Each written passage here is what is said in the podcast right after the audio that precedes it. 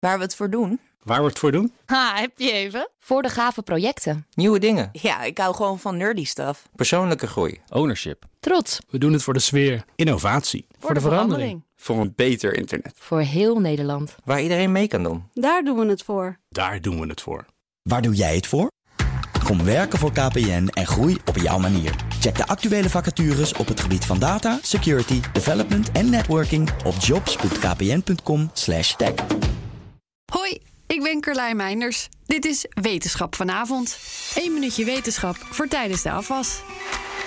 Op, kinderen en een paar mensen die aan stokpaardrijden doen na, dat is echt een ding, zijn het vooral dieren die galopperen. Nou blijken ze dit 472 miljoen jaar geleden al te hebben gekund. De meesten zullen bij galopperen meteen moeten denken aan een paard.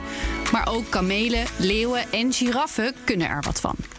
Het is een vorm van bewegen die valt onder de asymmetrische gangen, waarbij de voeten van het dier in een onregelmatig patroon de grond raken. Ook konijnen, reptielen en sommige over de bodem kruipende vissen hebben zo'n gang. Het idee was lange tijd dat galopperen tegelijk is ontstaan met de komst van de eerste zoogdieren op het land, zo'n 210 miljoen jaar geleden.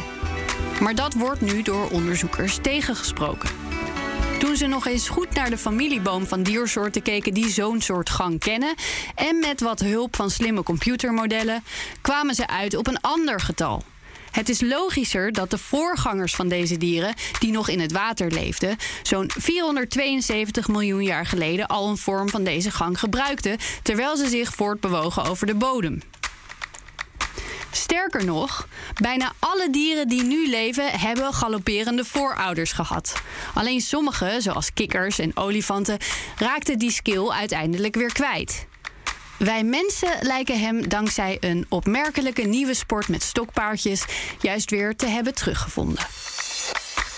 Is één minuutje wetenschap niet genoeg en wil je elke dag een wetenschapsnieuwtje? Abonneer je dan op Wetenschap vandaag. Ook Diana Matroos vind je in de BNR-app. Ja, inderdaad. Je kunt live naar mij luisteren tijdens de Big Five. Ook handig in de BNR-app. Breaking nieuwsmeldingen, maar ook het allerlaatste zakelijke nieuws. En je vindt in de app alle BNR-podcasts, waaronder Wetenschap Vandaag. Download nu de gratis BNR-app en blijf scherp.